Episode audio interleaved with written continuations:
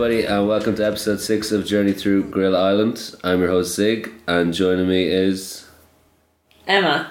Sarah. Mary. and today we'll be talking about the Tango and Cash Invitational, which took place over two nights on the 24th and 25th of January, and came from the Elks Lodge in Santa Ana, California, because they got kicked out of the West Side Jewish Community Center due to Joey Ryan's religious beliefs, or so the PWG press release said. This looked like a church. Yeah, I was. Maybe it was Joey Ryan's church. Yeah, because it had all those little pulpits around Yeah. the thing. But from what I know from TV, elks were like it's like a male society, an old male society. Where they just met up and Well, I like thought it was just veterans and stuff. I don't Oh, know. yeah. That makes sense. I thought it was just a hunting lodge where they like yeah smoke cigars and No, shit I just- and looked at the things they've killed. The seats looked very comfortable, actually. They really I, did. I would want to go to a show here, I think. A good venue, but not enough people here. It looked empty. It looked empty for sure. Too many seats. No people. Did it say the attendance? 150 again. Um, Nope. started, started to think this is just a number. that Yeah, yeah. I, I did like to see like some guys just chilling in the back row with like those empty seats behind them and just being comfortable, enjoying a bit of wrestling. That's what I'd want to do. Not a bad view in the house, like so you would. Yeah, I'd do that. Every time there was a spot involving someone getting thrown into chairs, it took about one second for the two people to move out of the way before someone took a tumble into them. So the tournament was a tag team tournament to crown the first ever PWG tag team champions. Our first tournament match kicked off the show. It was Chris Bosh and Quicksilver being accompanied by Scorpio Sky against Los Luchas, Phoenix Star and Zocre, who were accompanied by Charles Mercury. And announcing them to the ring was the returning Justin Roberts for some reason. Yeah, and I don't think we, I don't think anyone got in touch since the last episode to advise why he was there the previous time or what the deal was. I guess just pals with the people involved and had the scope to do it. But uh, he's good.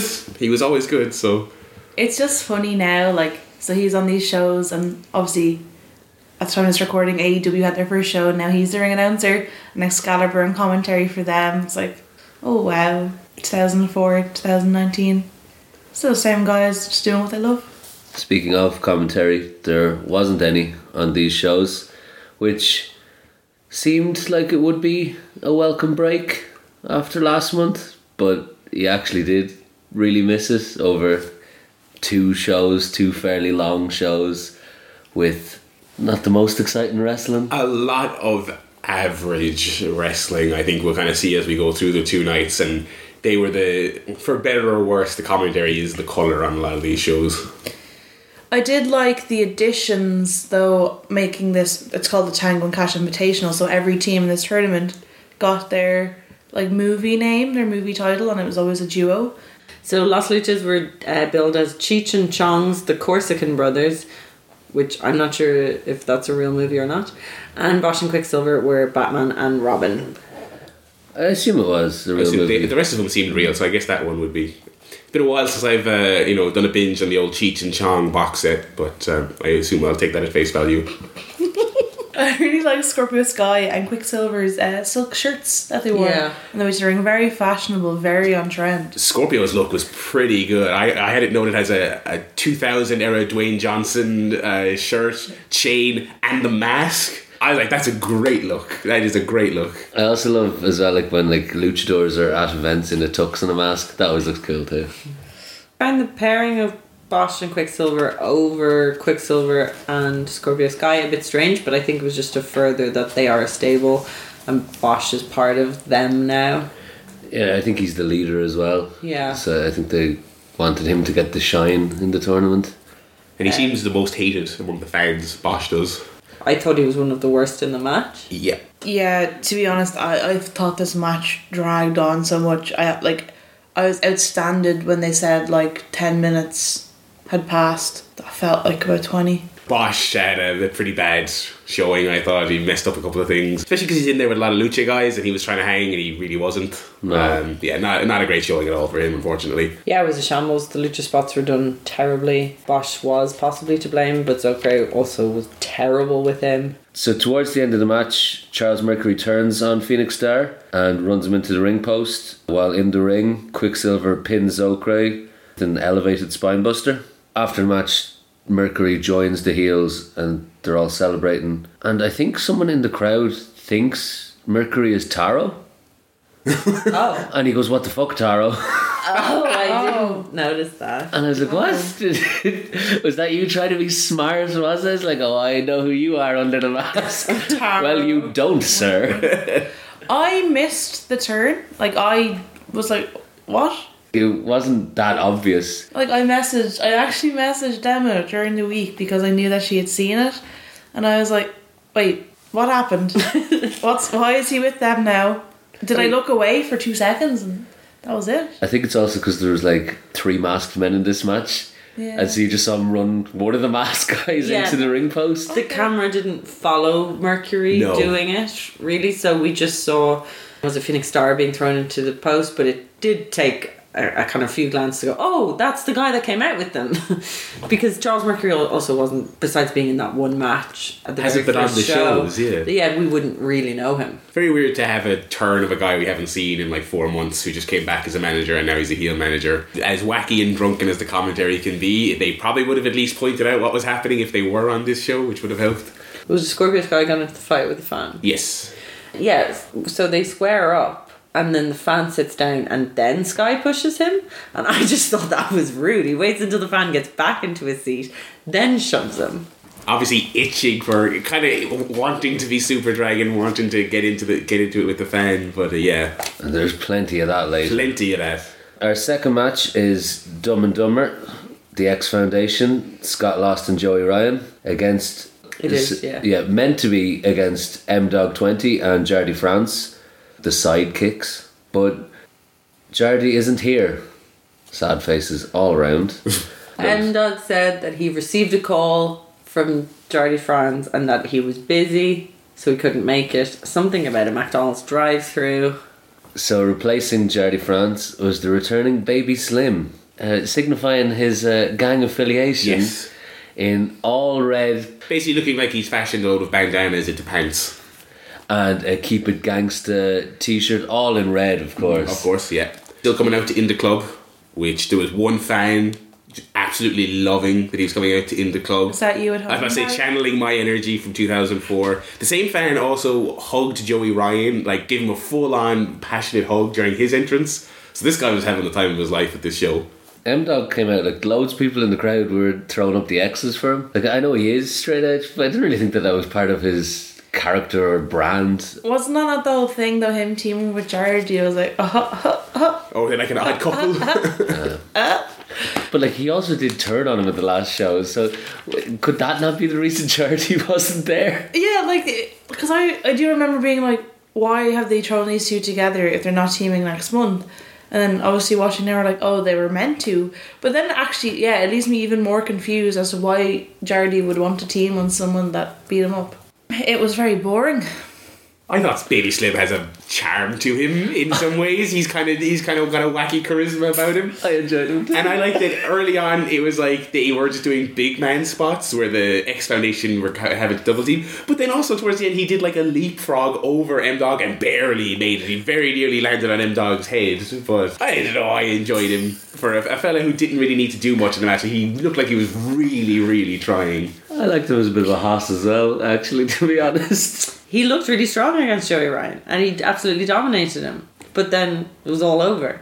Yeah, it was fairly quickly. It wasn't just, yeah, they beat him. Yeah, so. I imagine, I can only imagine Slim was uh, like a last minute addition. Yeah, Jardi was possibly supposed to be there. yeah. And they obviously had a great match, you know, planned out, and that was ruined. Yeah. The highlight was the return of the chant. Oh, Joey, oh, oh.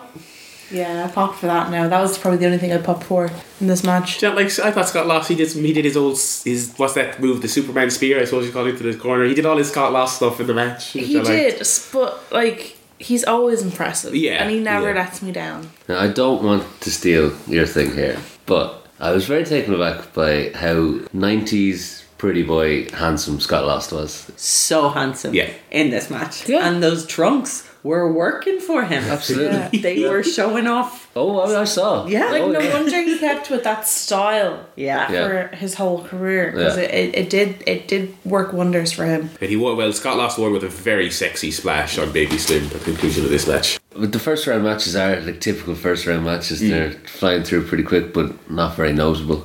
Our third match is Hardcore Inc., Hardcore Kid and Alcatraz, who were called Castaway against the Havana Pitbulls, Turner and Hooch. I like that one. Hardcore Kid, uh, no mask this time. He's decided. Um, he looks like Vanilla Ice. That's Yep. a good one. Okay, well, I have looking hot. So, Oh, wow. Maybe you like Vanilla I was Ice. going to say, do you like Vanilla Ice? hardcore kid Yeah. Yeah. looked hot. Yeah. He looks like Vanilla Ice. He was wearing a hat when I wrote this down. Then he took off his hat, okay? And what did you take off? Oh, goodness gracious. yes, I have written down Jesus red hair under his hat. What the fuck?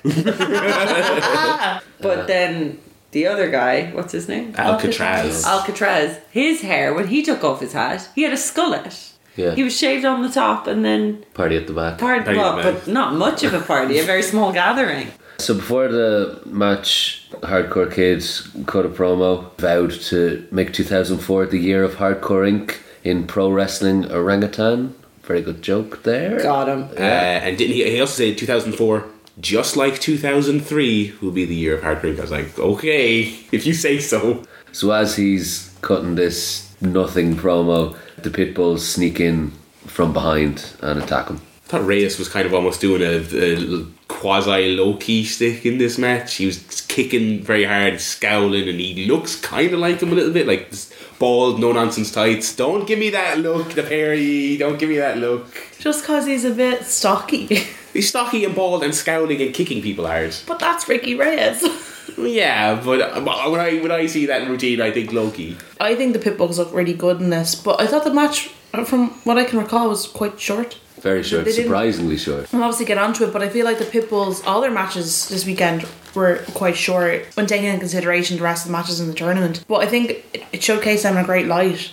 And I think going forward, I hope I can't remember, but I hope that they're an integral part of the of the tag team scene here in PWG.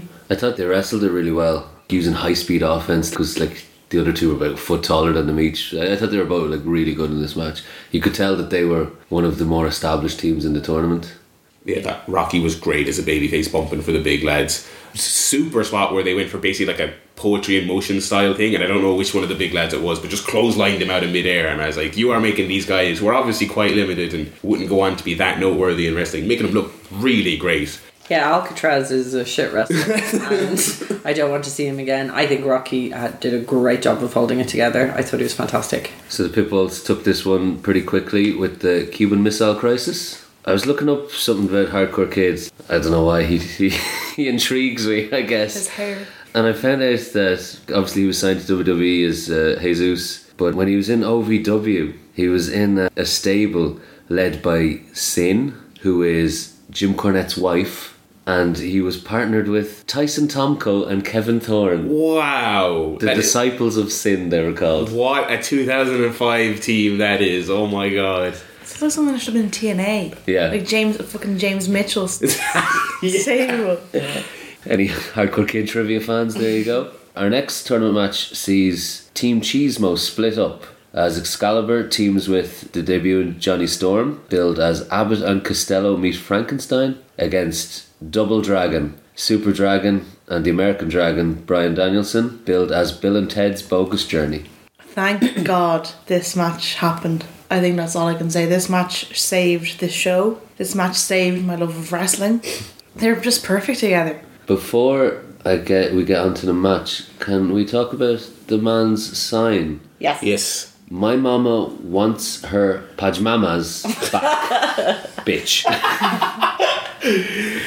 For Excalibur. For Excalibur, yeah. Yes. Poor Excalibur who takes the mic. He's now a babyface from England. yes. So he has not only done a, a turn, but he has just completely changed. Is he? He sounds a bit Australian, but I think we'll, I thought he we'll sounded like Drake out. Maverick. He said he's coming out of Detroit, England.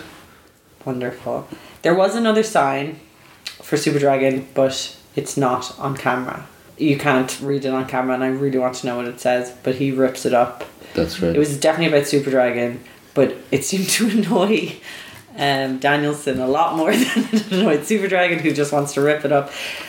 Brian Danielson came out angry and ready to fight everyone, and it's just amazing. That's what made it so perfect. Danielson was like great this whole weekend at that. Yeah. But like when he confronts that fan about the sign, the funniest thing about that is he's getting it in the fan's face, and like Super Dragon comes over, and it looks like he's coming over to like calm him down, and he just starts going, "No, forearm, forearm."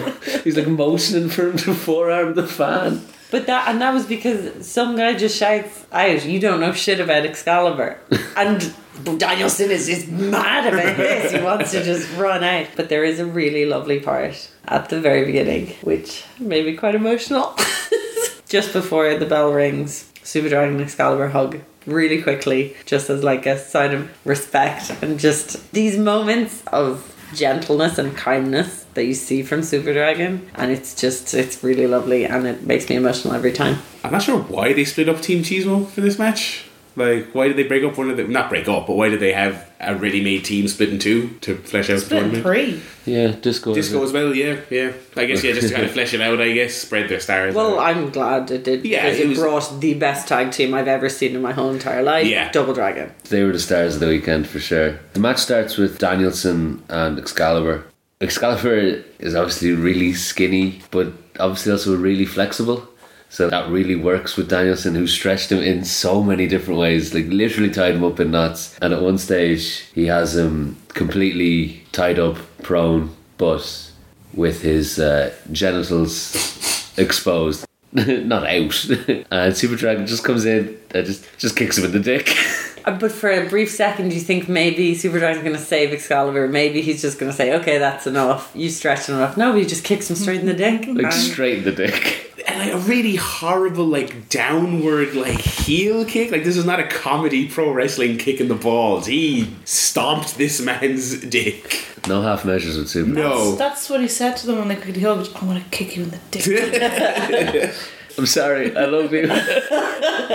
I thought when Johnny Storm and Super Dragon were in the ring together, they were great as well. I always like seeing when Super Dragon gets to bust out his lucha stuff. He did it against Excalibur as well. Actually, you can tell that they've wrestled each other a hundred times as well. They're, they're so polished together. Yeah, and even aside from the dick kick, I just have in my notes. Super Dragon loves beating the shit out of Excalibur in, in true wrestling form, where the best of friends love teeing off on each other in matches. That's why this is a real sport, not like MMA. We're like, oh, I won't fight him. He's my campmate. These are real warriors. yeah, this was my match of the year 2004. So All right, we'll cancel those awards. Nothing else happens of note. was Yeah, those they, they are the, the MVPs for sure of the of the whole tournament. there was a lot going on at the end. So many near falls. It was just amazing. The finish is that Danielson's on the outside. Johnny Storm goes and dives on the outside, completely abandoning his partner, who gets supernatural drivered and pinned. So not, not a great teammate, really. should have stuck with Dragon. yeah, but I think a great showing from him. Like it's it's weird going seeing him looking so young, blue eyed, just taking you know taking America by storm. And the crowd loved it. There was Johnny Chance at the end, which I thought was amazing and very special for him. He was great here. I feel like I don't know if we've seen one yet on these shows, but he did a top rope poison rana. Johnny Storm did to Super Dragon. I don't think that was very commonplace at the time. I suppose you see one every weekend now, but like that was a pretty pretty shocking move at the time. I'd imagine. Definitely one of the forefathers of British wrestling and the first to be in PWG. Yep, the first European as well. Let's go with it. Well, the action does not stop there. No, after the match, Danielson offers a fan into the ring. Super Dragon attacks a fan. These shows are the Wild West. This happens so many times for show. Every show there seems to be something, and it doesn't always just involve Super Dragon. Now it mainly does. yeah, yeah. Yeah. Yeah, there is a brawl. Super Dragon starts to throw punches, and a fan pushes Super Dragon, which might be the stupidest thing I've ever seen. Why would you? Why would you? Now there is a huge security guard, and he helps to break it up. But then, as this is all going on. People run out. Bosh's crew attack Excalibur. Dragon tries to save. He also gets a beat down. Who who who could come out to rescue these two boys? But Disco Machine. Disco Machine against three guys. How would he run them off? He brings a knife. Graduated from brick to knife. He chases the heels off. But it was looked like a butter knife. It did not look but sharp. there was a very funny moment where they throw a chair at the knife. You've got a knife. Well, we'll just bat it away with this chair. Poor Scorpio Sky breaks his chain, which I feel is deserved because he punched Excalibur. Yeah, Carter. agreed. Our next match was a squash match, pretty much. It was Samoa Joe and Puma, Lilo and Stitch, against the Ballards, twins. Um, Sorry, they're just twins. yeah. Just, uh, Uh, yeah. whatever, yeah. Yeah. As little thought as possible went into that name. Puma wasn't really in this match at all. Joe just beat the two of them by himself, pretty Um, much. so I actually forgot to watch this match because I had a spice bag delivery during it and I forgot to pause. But I do remember I'll I'll read some excerpt later of Samoa Joe's live journal. Shannon Ballard actually got injured in this match. So I think it wasn't meant to be as quick. Okay. I think there's meant to be a bit more action in the I ring. think I think that was evidence. You know, the match kind of ground to a halt at a certain point. I couldn't see. I, they very awkwardly rolled him out of the ring, and a couple of people, I think Punk actually might have been one of them, came out, and the crowd died in like the last thirty Did he have a door? No, he did not have the door with him um, uh, or table. They're Um, on the west side. I don't want to move his leg. someone yelling, "He's selling." No, um, yeah, it was very very awkward there towards the end. Yeah, it's this sort of match you really miss commentary for. The crowd just wanted Samoa Joe. We just wanted some mojo. You're kind of deflated from the last match. Joe comes in, cleans house, done. Bye. Our next match is the third member of Team Chismo, Disco Machine, teaming with a fellow SoCal wrestler, Rising Sun, billed as the Shanghai Knights, against B-Boy and Homicide, dubbed Friday. Um, I noticed Disco has frosted tips now. Very good to go with his farmer in a disco aesthetic. Love it. Homicide hasn't aged. No, he also hasn't changed in any way. No, and I love it. Yeah. Homicide's homicide. Homicide is one of those guys. He's just he oozes cool, and like he is a badass. And I think him and B Boy just look at them and they're like, yeah, they're tough motherfuckers. Conversely, Rising Sun looks like someone out of that dancing goth meme. You know, where people put different music over there. Yes, he did a very Um, long leather duster on. Yeah, yeah, Excalibur esque physique also as well. Yeah. He he Um, looked sorry. Just he looked like you know those um wrestling shows as like WWF superstars and have like fake Kane and Yeah. he looked like fake Super Dragon. That's exactly what I thought at a half glance. So don't hit me, Emma.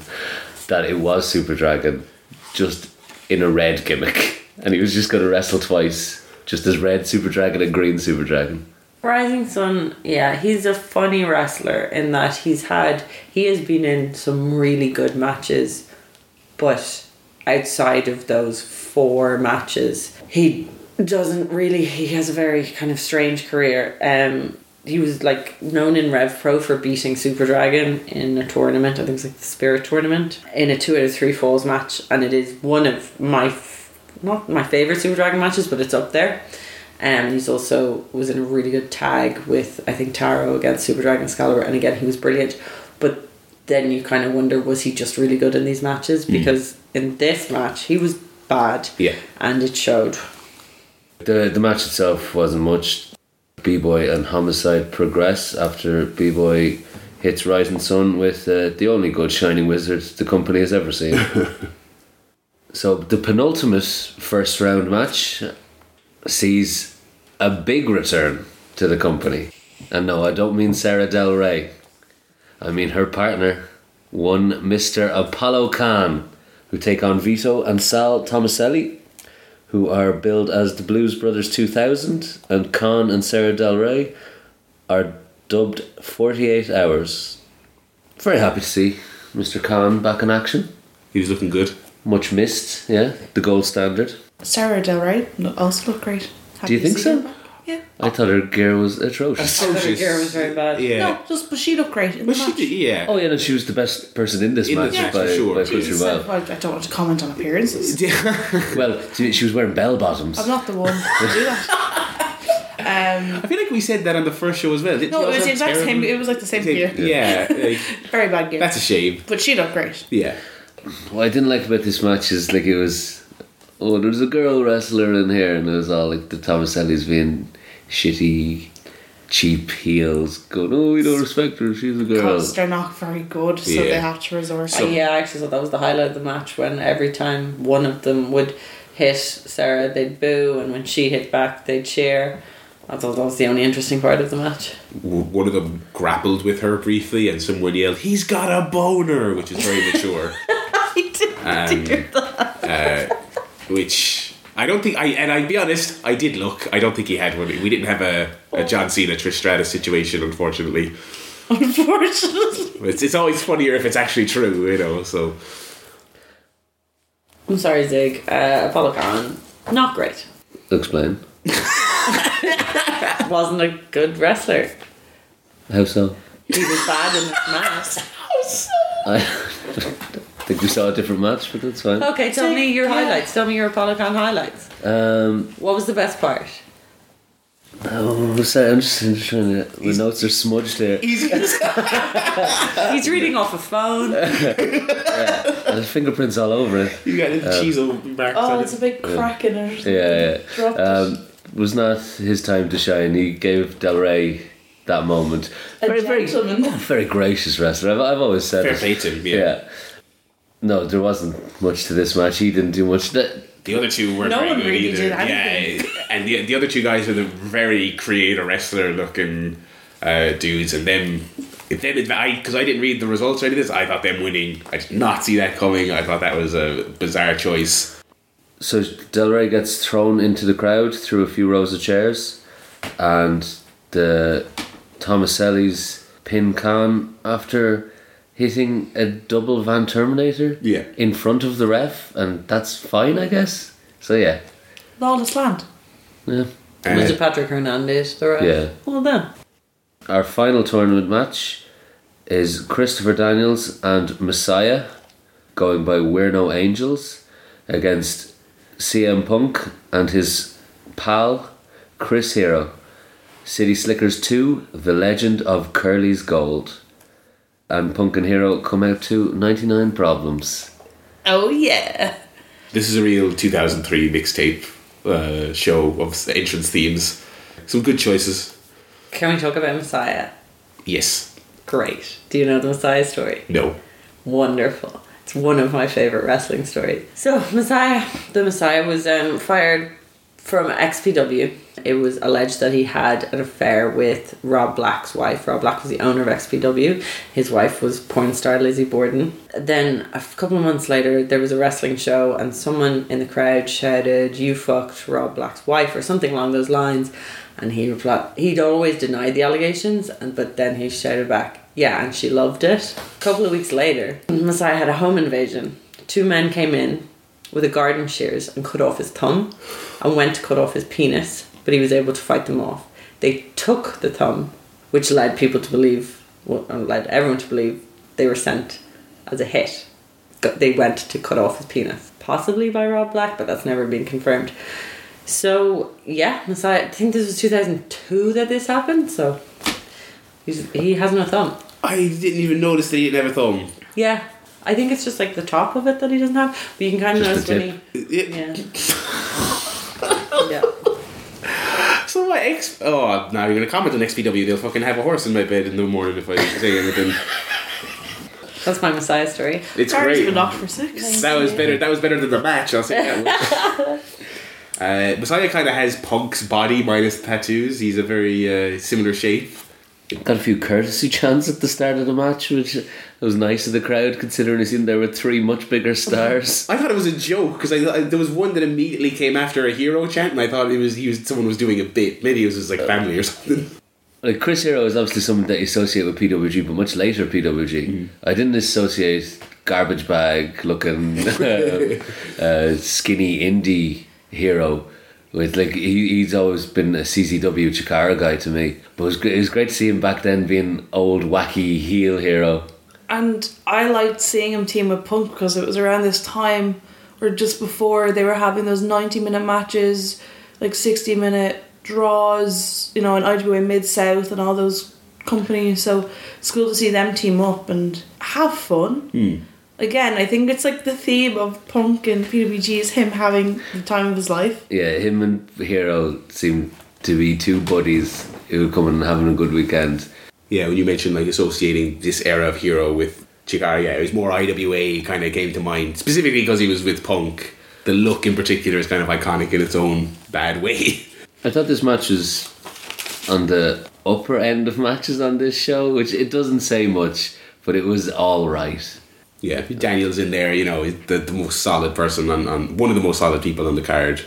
And like Daniels has always been a great tag wrestler. Mm. Like it was even Ring of Honor, TNA. You always just gave him a partner, and the tag matches were always great. It didn't matter who he was with. Yeah. So Punk and Hero take the win with a blockbuster Doomsday device, which is really not a move I expected from them, especially from Punk doing a, a blockbuster off Hero's shoulders. And that concludes the uh, tournament matches for round one. So our main event of the evening was three months in the making. The PWG Championship match as Frankie Kazarian defends against Adam Pearce. Justin Roberts informed us that uh, there would be a 20 minute time limit. Nothing ominous about that at all. What an odd number as well. I'm not sure I've ever seen a 20 minute time limit match before. Bit short for a title match. Yep, and it didn't even go 20 minutes. I was annoyed that they didn't have movie names. this is serious. Because, you know, the PWG tag team titles aren't. Who'd they ever be? Well, what would their movies be if you had to pick them? Obviously, Back to the Future would be Frank Kazarian. What would Adam Pearce's movie be? Hmm. Old school. Ooh. Very good. The wrestler. Oh my god. Oh, god. I'm- Rest in peace, Randy the Ram. Oh god, it'd be like some shitty western.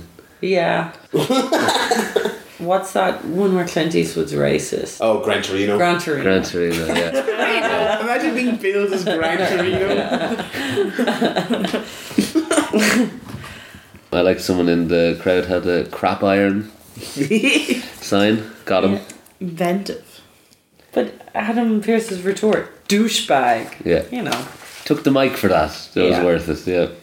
So while he's being distracted by crap iron, um, Kazarian comes in from the back and attacks him. So- There is a lot of that in this promotion. Yeah. A lot of attacks from behind and sneak attacks and trickery and treachery. Um, it's it's just a lot. It's too much for me. But like half of them are fans as well. Yeah, it's it's something. After getting the upper hand on Pearce, um, Kazarian steals Vanderpile's sign, scribbles out whatever he wrote on it we couldn't get to see, and wrote uh, the coolest. You're so lame. Rude. Oh, bless him. There was a lot of stalling in this match. There's one stage, uh, Kazarian takes a condom from Knox's pocket, A Trojan. a Trojan, for no reason. What's I thought this was supposed to be a serious match. Like, why is this happening? It was very unusual, really out of place because It- like Kazarian also doesn't have the charisma to pull that stuff off. But like after the last show, the promos at the end, real serious. Well, Frankie was anyway. To That's no more Mr. Mi- Nice Frankie. Yeah, no, we're, and he still comes out in. Oh, I don't know. Um, it's like they forgot that they that they cut those promos. I sort of feel show. like this happens a lot though. There's a lot of inconsistencies with some of the guys. I don't know if it's that they're not not agented, but they're not being told to stick to certain things enough, and like it is a new promotion and run by wrestlers. The classic wrestlers running the promotion thing, yeah. Um, even like we've talked in the previous episodes, Team Chismo, they're back and forth all all over the place. Like it's it's yeah, it's kind of whatever suits on the given night based on what talent they have access to. It was this match actually where the guy wouldn't move for Pearce as he tried to throw Frankie into the chairs. Which actually, I'm glad he didn't move because that would have been about the fourth match where this happened. Yeah, yeah, it, it is like at this point, you just can't like yeah. There's a lot of repetition of things happening on this show. It's like usually okay, you find out stuff that's happening maybe in the main event, and sort of okay, we won't do that in our match because we need to save that spot for the main event. Or there's a bit of a bit of communication across the board of okay, let's not rep like repeat spots throughout the show because we want the audience to be engaged, and yeah, that just doesn't happen. Adam Pearce hit uh, body scissors at one stage, which I'm not sure was meant to be a body scissors or was it a Hurricanrana that he just didn't get high enough for. I thought it was the latter. Yeah. Good job, Adam. the match went on and on and on until Frankie hit a Spanish fly to get the visual pin, but unfortunately, the time ran out. So Frankie retains anyway, but it was a 20 minute time limit draw that for some reason only took 17 minutes. Yeah. But there you go. It's like the opposite of when like New Japan does this, but they actually time it down the proper second of the hour. Peak of just like professionalism and timing, and then there's this. Or it's like, well, just do the finish, and we'll ring the bell when you do it, and we'll call it twenty minutes.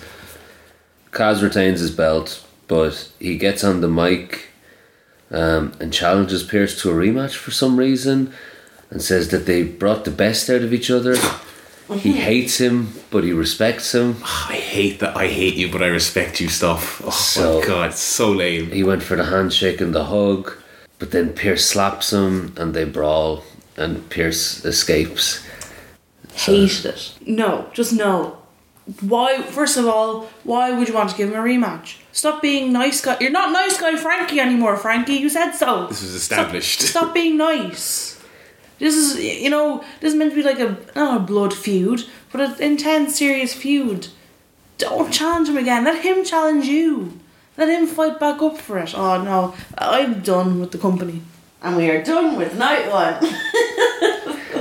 Well, after night one, some of our friends went out, as documented by the actual coolest man on this show, Samoa Joe. Debatable. Apollo Khan was on the card. Shannon Ballard, this is how I remembered that Shannon Ballard got injured because Samoa Joe says so, and he says that it was scary for a lot of them, and thankfully he's doing okay. The Ballards are tough, resilient sun guns, and he had to ta- have a few drinks to take the edge off Samoa Joe, so they went to the after party at the Green Girl Saloon. You're kidding. So, Samoa Joe left directions in the locker room for anyone who wanted to show up. So it was Punk, B Boy, Homicide, and himself that went out, the initial group. And it was chill. Two girls were working that Joe wasn't familiar with. So, Homicide and B Boy played pool and had a sea walking contest, while Punk and I toasted Diet Pepsi to vodka tonic. Out back came my girl, whose birthday it was the day before. She strutted out, started serving wet pussy shots, and then it became on. Through the door came Rocky Romero of Havana Pitbull fame and Nozawa.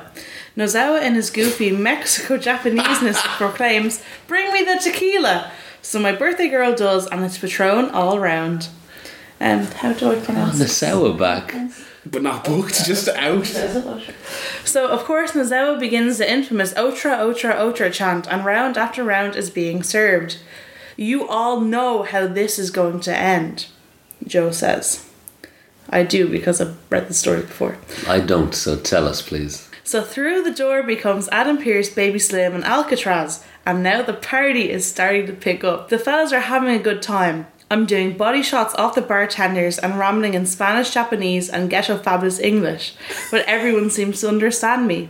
We make we make, we make Nozawa start crank calling people on our cell phones, which is hilarious. Nozawa in turn calls Akio Hamada in Japan and hands me the phone. I sound like a blithering idiot, but Akio is cool and tells me to take it easy and stop hanging out around Nozawa. We both have a laugh, and I curse out Nozawa if you're putting me on the spot. Oh no, how am I going to do this next part without being racist? He tells me to fuck off in a very broken Japanese English accent, so it's all good. I didn't want to read how he talked No, it out. no, no. Good call. Good call. um, Slim busts out the Keep It Gangsta shirts for the ladies, and we took some promo sh- photos. We close out the saloon, and everyone's having a great time. Now, of course, everyone, sans you know who, is bombed off their ass, so of course the designated driver would be our straight edge saviour, CM Mother Flippin' Punk. Unfortunately, the car we came in is a stick, and Punk don't drive no stick. So on the way home, we start out every 50 feet. I'm cracking punk on punk hard from the backseat with homicide, and he is in turn cutting the mother of straight edge promos on my drunk ass. While B Boy and homicide are laughing their asses off. Oh, We get home and Rocky and Nozawa have joined us since they are both adequately messed up themselves, and you should never drink and drive. We chill on my back patio, but I've had enough for the first time in a long time, and I need to evacuate the good old stomach. I do some minor praying to the porcelain altar, and my body decides it's time to shut down. I do shut down, and I should have known better since everyone else is still awake and very stupid. Joe goes to sleep, and chaos ensues. I know this from other stories, but I'm going to read it from Joe's perspective. So, this is the next day, and this is what Joe wakes up to. When I arise in the morning, my pad is a battlefield. Men are scattered about the floor, falling from where they once stood, and my place is a shambles. Somewhere during the night, the chicken burrito fairy decided to visit and spread the remnants of her magical burrito all over my carpet. then the fuck up your DVD collection fairy stopped in and damp near kicked over my storage shelf. Warzone does not do the place justice. Also, sometime during the night, Side had to use the restroom, but stumbled to the wrong side of the room and came with a few seconds of using an alarm CM Punk for a porta potty. Punk basically woke up to the homicide standing over him, trying to pee on him. Oh no. And then Punk had to like direct him to the bathroom. And Punk didn't hear any noise coming from the bathroom for the longest time. So Homicide fell asleep in the bathroom. And Punk was like, oh god, like he thought he was dead. But then like a few hours later, all he hears coming from the bathroom is like, Who spilled this water all on the floor? And so he obviously pissed on the floor. But um anyway. It will give a whole new meaning to I'm a piss at you. Regardless, I get my bearings and I ask Punk, where is Rocky? He says, he left at around 7 this morning. And then I go, where's Nozawa? Punk responds, uh, I thought Rocky had, uh, I don't know. So Nozawa is lost. They don't know where Nozawa is. They don't know where he went to, what he's up to. And didn't hear from him for months. That was their night. Chaos. Say, um, Joe was a very uh, adept writer. Yeah, he's pretty good. He's Yeah. a wordsmith. He's a good storyteller, yeah. He forgot to mention though that they painted his feet blue. They did. They painted Um, his toenails. it- yeah, it was punk. Was it punk and Rocky? I think so. Um, they painted yeah, because they were like, "Oh, let's paint his nails," and Yeah. Punk was like, "Oh, I'm funny. I'm going to paint his nails blue," and they painted his whole foot. They said that Joe was not happy when he woke up. So Oh, because yeah. his foot had started to stick to all the sheets. yeah, it's one of my favorite stories. Damn, imagine being a, a fly on the wall. Yeah, 'cause why was Nozawa there? Because he had to get a flight back the next day Yeah, to Japan. to Japan, and that's why they were like, "How did he get to the airport?" And I think to this day, still no one knows. He probably doesn't remember. yeah, Joe said that the PWG6 thought they'd hired dead Day of the Dead extras for the show, but we eventually perked up and did our thing. So Few heads on them. yeah, and I think it's telling on night two. Thank you for that, Sarah. And with that, we'll conclude night one, and we'll be back in a few to finish the tournament with night two of the Tango and Cash Invitational.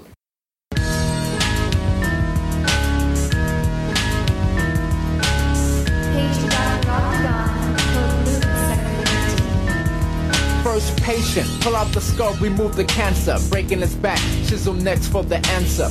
Supersonic, bionic, robot, voodoo power, equator X, my chance to flex skills on Ampex. With power meters and heaters, gauge antifreeze, octagon, oxygen, and aluminum intoxicants. More waste up, low blood cells in your face, react with four bombs and six fire missiles. Armed with seven rounds of space doodle pistols. You may not believe living on the Earth planet. My skin is green and silver, forehead looking mean. Astronauts get played tough like a ukulele. As I move the rockets, overriding levels. Nothing's aware, same data, same system.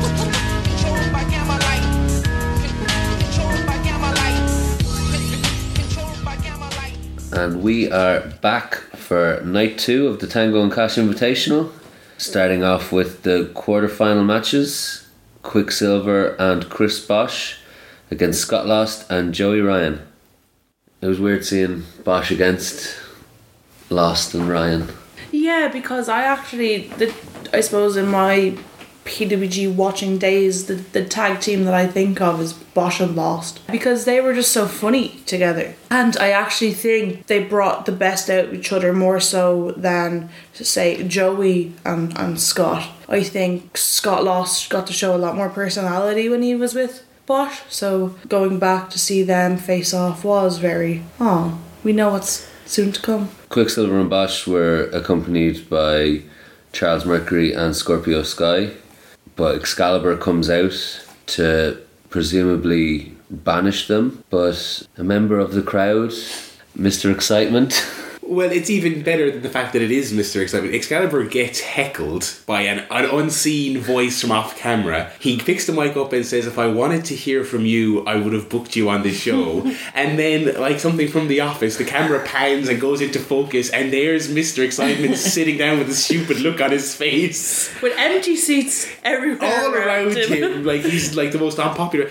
The, the continually bizarre relationship of Mr. Excitement and PWG management. I am so confounded by this man. So Excalibur declares that there should be no minorities at ringside, banishes Scorpio Sky and Charles Mercury.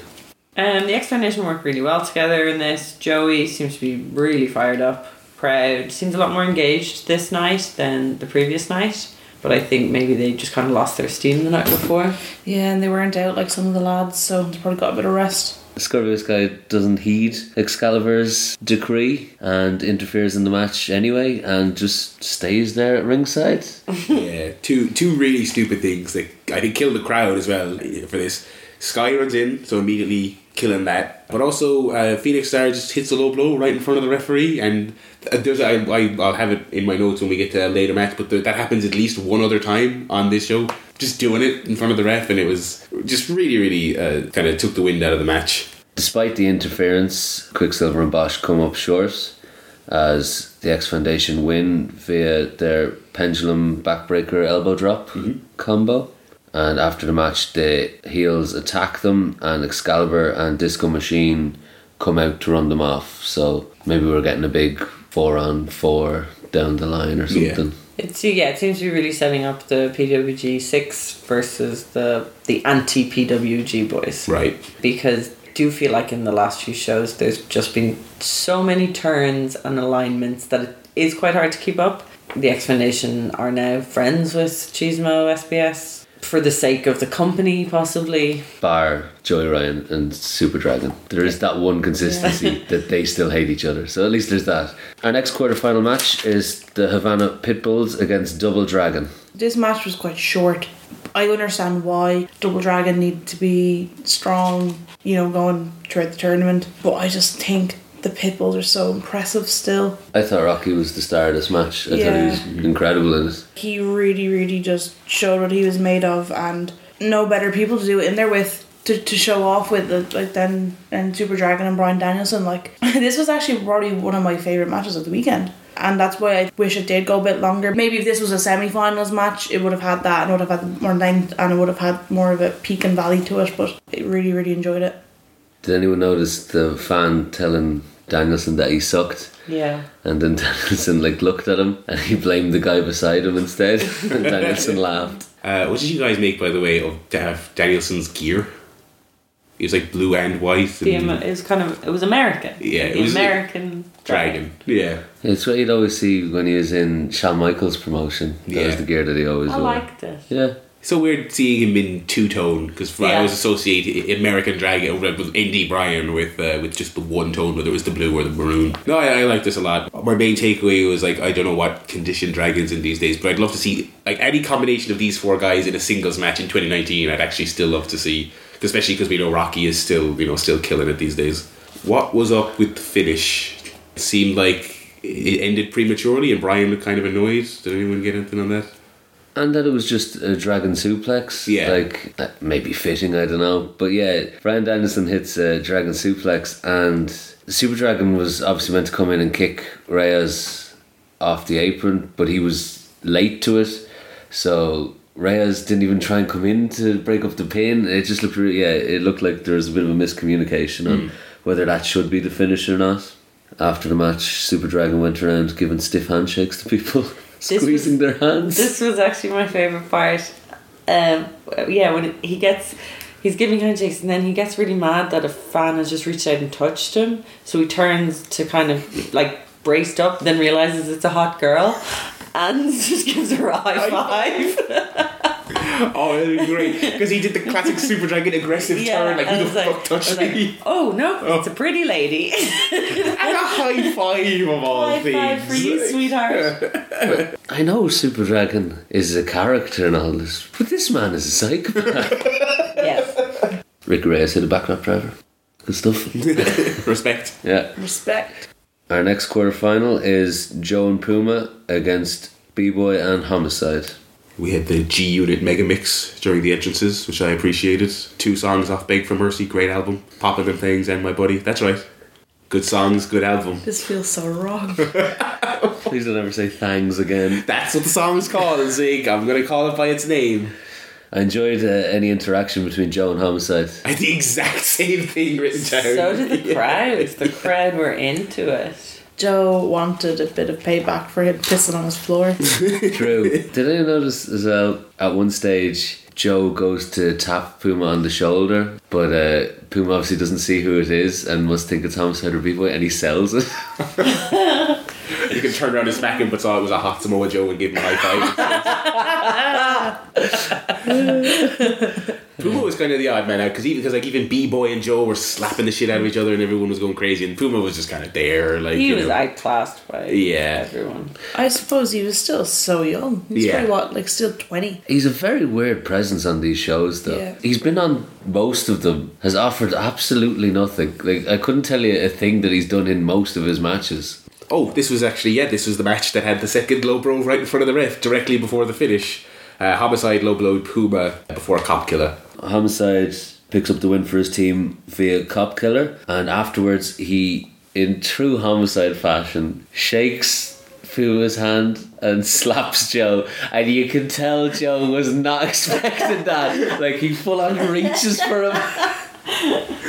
and like homicide's laughing like as you said earlier sir like he just pissed on his floor like that night or the night before I just love that friendship so much. I love that group. Like Homicide is definitely that guy that he's like, oh, he annoys you so much, but you love him. Yeah, he's he's their guy. It's like he's your guy. Yeah, I love him. yeah. He's that friend you excuse. Like, oh, Yeah. oh, that's Homicide. Our final quarter-final match of the evening is the always memorable Tomasellis against Chris Hero and CM Punk. I just wrote for this match: Hero and Punk, Doomsday blockbuster, long nothing. Anyone else have anything more? Yeah, uh, no, because I felt the same way, and I felt really sad that I felt like that about a hero and punk match. The other team are just nothing.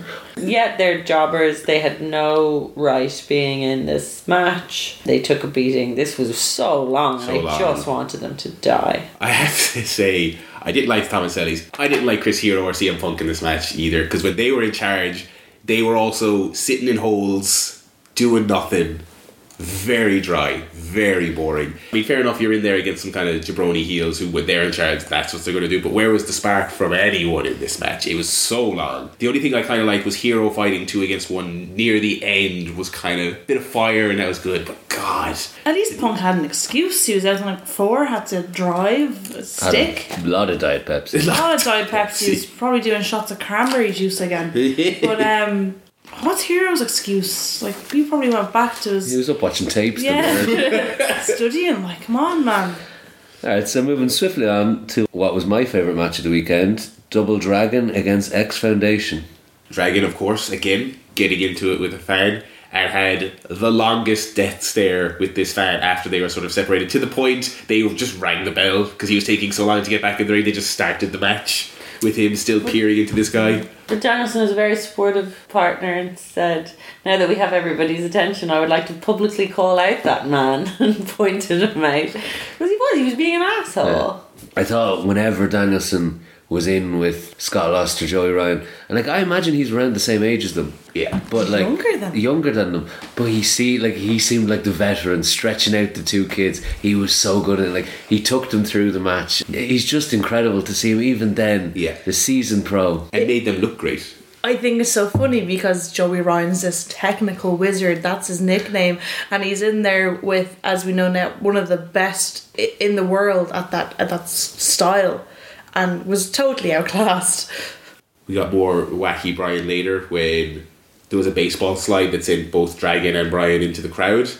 And as Bryan was getting up, he looks like he very deliberately did this himself, sort of got a folding chair caught on his chair and sold it like he was being attacked by a shark and was flopping around like crazy on the floor. It was very, very good.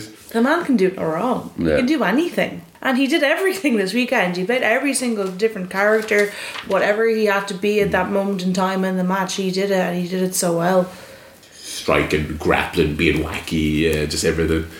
Once again, as they have every single time that we've seen them in the ring together, Joey Ryan and Super Dragon was magic again. Yeah, big, big reaction from the crowd when they were slapping each other around.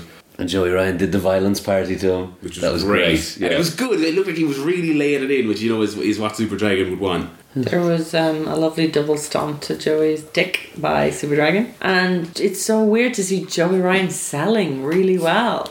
He was really selling the leg or the knee. Joey, yeah, doing the Northern Lights, and he, he acted like he could barely hold the Yeah, bridge. Oh, brilliant. great, so great. Joey Ryan and Super Dragon aren't done yet. Hmm. They obviously wanted to keep Joey Ryan relatively strong. So Bryan Danielson taps out Scott Lost via cattle mutilation.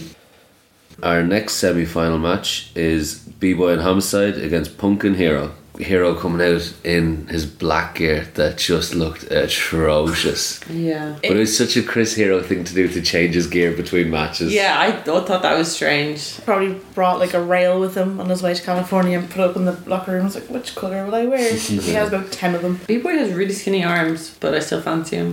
that was my notes. That is exactly what it says. I'm like, Punk also came out in his Misfit shorts, and I hated those, and I hated the Spitfire ones too. They just made him look so indie and cheap when he had like someone else's brand on his short. I did have not for this match, but for earlier in, in the tournament, I did have a, a note somewhere. Punk does fit in with a lot of the shindy early two thousands guys on these shows in general because the shorts and everything about the look, I just really didn't like at the time. So they're doing a thing in the match where Punk's arm is fucked, and like he sells it really well. Like he doesn't move. I think it's his left arm at any point in the match, and anytime B Boy or Homicide focus on it, his selling was really good. That pretty much was the story of the match. There wasn't really much else to it. They did the uh, equivalent of a modern day super kick party where they all took turns doing Shining Wizards, which I thought was terrible. uh, pretty bad. Yeah. terrible. because it looks more because it is a super kick you can kind of throw out of nowhere. It, was, it looked very choreographed. I suppose is probably the best word. The extreme varying heights between each man. CM Punk is a terrible step up Enzuigiri. Yeah, that was always terrible as Awful. well. And Dragons is great, which I noticed. Yes. B Boy and Homicide progress in this one. We get a break from tournament action next as Kaz defends his title in a four corner survival match against M Dog 20, Johnny Storm, and Baby Slim. This just didn't make any sense. No. Why do these people deserve a shot at the Yeah. All of title? them lost, Yeah. yeah. They've all lost, and then you've got like other contenders from all the other mat or shows that want a shot at the title, and you get these randomers. Come on, baby Slim. That, Come that bit's fine, on. but Should have just had Adam Pearce again. Yeah. Oh, right. Come on now, it he wasn't offered that a- bad. He offered him a rematch. Yeah. I thought I thought they were going to do like a waste man challenge at the start because they did dancing and rapping and comedy shies and It was very like the Bola six man tag. Like Yeah. it was it was just a palate cleanser before the final. I thought M Dog was very funny dancing to In da Club. he had a little fake medallion as well coming Yeah, out. Yeah. I actually really liked that. Bit of personality from him. He shines the brightest when he dances. I like the Baby Slim because himself and M Dog were a team the previous night. He explained to M Dog that it's nothing personal. He wants the belt though, and M Dog accepted it. And during the match, so because it was like a four corner survival style four way, two guys were in the ring, two guys were out. M Dog is in a submission, and Baby Slim kicks the ropes in his direction so he can grab them. Yeah. And I thought that was a sweet little moment. Well, he has heart. Yeah. What a man. Booking wise, I don't know why would M Dog be the first eliminated. that just didn't sit well with me. Like one of the guys who they were trying to build up and they're doing this whole kind of character change for him, I suppose, turning on Jardi, you know, trying to be serious and he's the first one eliminated. I just thought it might have been a good chance for him to look really good. Yeah, so M Dog was pinned by Storm after I guess a, a version of a supernatural driver, kind of looked like that. The Wonder World. The Wonder World. I thought, I thought Storm was pretty good in this match. Baby Slim killed him with a second rope spear, which I thought was pretty cool. Yeah, eliminating him. But before that, when Storm goes to tag Slim in, Baby Slim refuses, and he goes, Every time I tag in, I only get hurt. He's a smart man. Um, so yeah, it came down to Baby Slim and Kaz. Once again, Kaz, a non entity in this match Yeah. with three scrubs. Yeah, yeah. Vanderpyle came out, I guess teasing the, the, the Pearce thing that was to come, but he distracted the ref. Baby Slim got a visual pin on Kazarian, so basically setting him up as the one true contender. to the Pro Wrestling champion. Oh my I god. no, yeah, this just because you didn't believe any of these people were going to win, so it was just like, okay, who's out next? Grant, Grant. Okay, cool. All right, baby Slim is last one left. Yeah. Really? And then Kaz beat him with a pump kick as well, which was the ah, what a bizarre man. So after Kaz gets the win, Pearce comes out and attacks him. He lays him out and he goes to pile drive him through a table. He puts Kaz on the table, gets up himself, but the table collapses under the weight of them. I guess there wasn't any doors around. so Pearce goes and grabs another table and in what turned out to actually be a blessing because it was a much cooler visual, Yeah. pile drives Kaz from the apron through the table. Yeah, that was cool. The busted table was a very funny calamitous fall that they took. Pride did not care that Pearce came out. No. Like they were They're sick of it. cared. What uh, what really pissed me off was that the security guard who had been keeping Super Dragon back from beating up fans helped Adam Pearce set up a table to put Kazarian through. But he didn't want absolutely- Punk to come and shout at him. Absolutely no consistency in the security guards. Why? The super, uh, the super, From yeah. the top down, Emma. I think Vanderpyle is obviously in collusion with the security that he's giving. He's paying them off. I was really mad by this. Just let Super Dragon fight the fans. This sounds really bad. I just I don't care. I think the stuff from the night before made me just not care about this feud at all. Like they have not built this. Why didn't they do this the night before? yeah. He looked like a dork in the match by not not being a good part of it, and then they do this angle at the end, and it's like, wait, no, why would I care? They they ruined it after the the time limit draw, and Frankie trying to be Mr. Nice Guy. No, like all that should have happened then. I don't think Frankie even should have been on this show. I don't think there should have been a title match. Yeah, they obviously yeah. If, they, if this is all they had for him, I, yeah, I probably would have rather they didn't do anything or just have him do a promo or something. Having this match seemed like a bit of a. It, it hurt more than it helped for sure. They had enough guys on the previous night that you could have done a wacky four way or six way mm. with just guys who were eliminated. You didn't need to involve Kazarian. Our final match of the weekend is the final match of the tournament to crown the Tango and Cash Invitational Champions and the inaugural PWG Tag Team Champions. It's Friday, B Boy and Homicide against Bill and Ted's Bogus Journey, Super Dragon, and Bryan Danielson. We got yet another chair spot. I wish I actually kept count, as in people being thrown into the chairs in the crowd. I wish I kept count. Uh, there is a hilarious shot after they all come out from the chairs and getting back in the ring of, I guess, I don't know, a trainee or a stagehand or whatever, a guy in a green PWG shirt, like really picking the chairs up and putting them down with a big puss on his face. Like this is the sixth or seventh time he's had to reorganize the chairs. I howled at that because he looked so fed up of having to do this. Wouldn't you? Yeah, they oh went to this well a lot, including the two of these men in this same match. It is a trope that is heavily leaned on in PWG to this day. Yeah, Danielson seems to just have given up on the seriousness. He's really embraced the kind of goofy side, which is great to see, but in the final of a tournament, maybe not the best, but there is an amazing part. He's r- ran in to break up a pin and when the referee calls him out, he just puts his hands up and he just kind of, oh, sorry, and he just kind of scuttles back to the ring with his hands still up, so apologetic that he could dare break the rules. There is that weird thing with Danielson, and like he even does it now, where he sort of gets these flights of fancy, this is how I'm going to wrestle in this match. Yeah. Do you know what I mean? I'm just deciding this is who I'm going to be in this match. Like he's that good, I guess, that he just decides, ah, I'm going to do this tonight, and he gets away with it because he's Bryan Bryan Danielson. Danielson. Yeah, that's a that's a really good action. I think it was. I think these were the two right teams based on just the quality of the matches so far. Like this was a really good, hard hitting match. Homicide and Super Dragon had a great little exchange where they're both trying to hit each other's finisher on the other.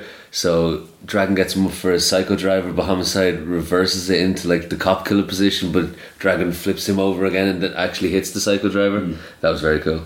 I think Super Dragon did very well at making B Boy look so strong. He really took a beating from him. Like it kind of not refreshing to see Super Dragon being beaten up. But yeah, like they looked I thought uh, strong style pose looked really strong.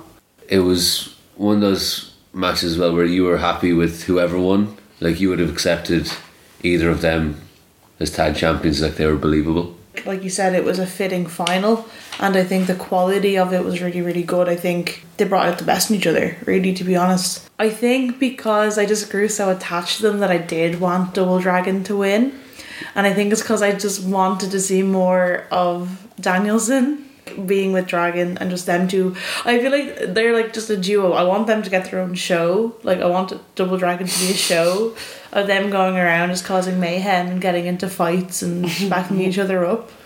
I did really love them as a team. Like I hope that isn't the last we see of them. They did mesh together so well, and they are two people that I would not have put together. Like mm. I would like pretty inspired booking. Like Yeah. to be fair, but if I was doing, there's no way that's the combination I've thought of. They just they worked so well, and their their characters work so well together.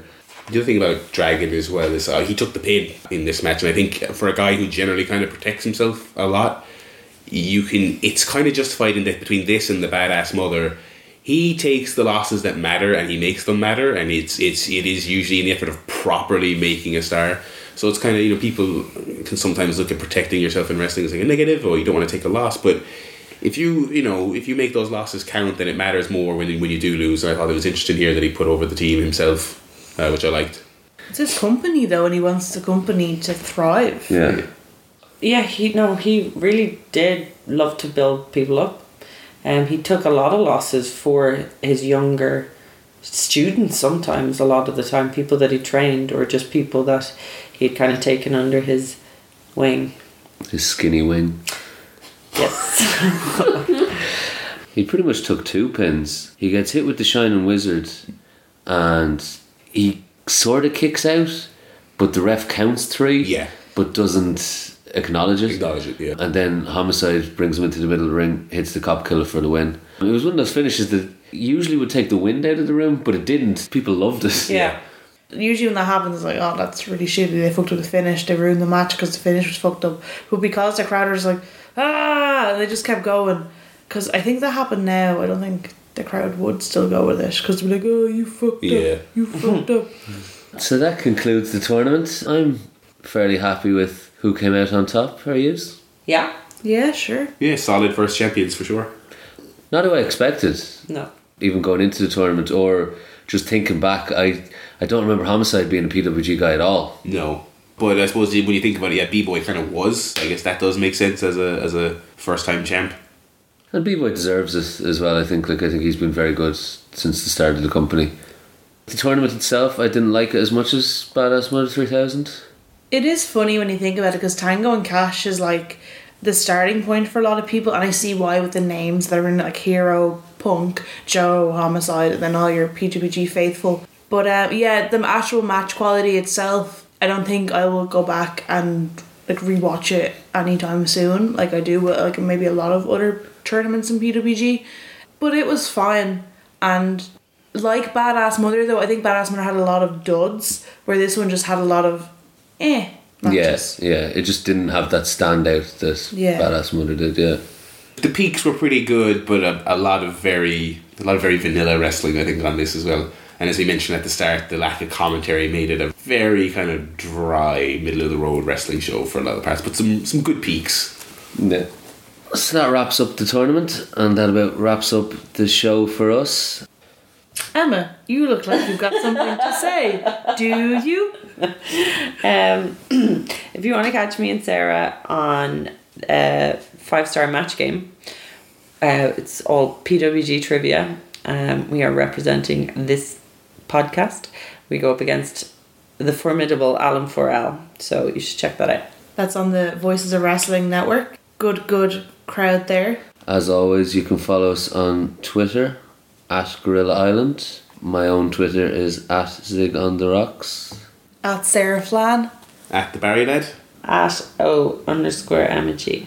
And we'll catch you next time for Taste the Radness, which is thankfully going to be our first show that's actually on High Spots. So, not that this is a plug, but you can subscribe to there and watch along with us, which hopefully will lead to more engagement from yourselves and ourselves because I'm sure you're sick of hearing us just drone on about matches, especially considering there was 50 on the show.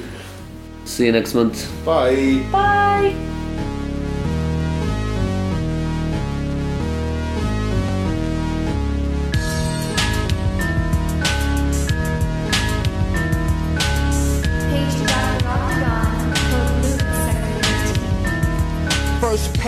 Pull out the skull, remove the cancer. Breaking its back, chisel next for the answer. Supersonic, bionic, robot, voodoo power, equator X, my chance to flex skills on Ampex. With power meters and heaters, gauge antifreeze, octagon, oxygen, and aluminum intoxicants. More waste up low blood cells in your face, react with four bombs and six fire missiles. Armed with seven rounds of space doodle pistols. You may not believe living on the Earth planet. My skin is green and silver, forehead looking mean. Astronauts get played tough like a ukulele. As I move in rockets, overriding levels. Nothing's aware, same data, same system.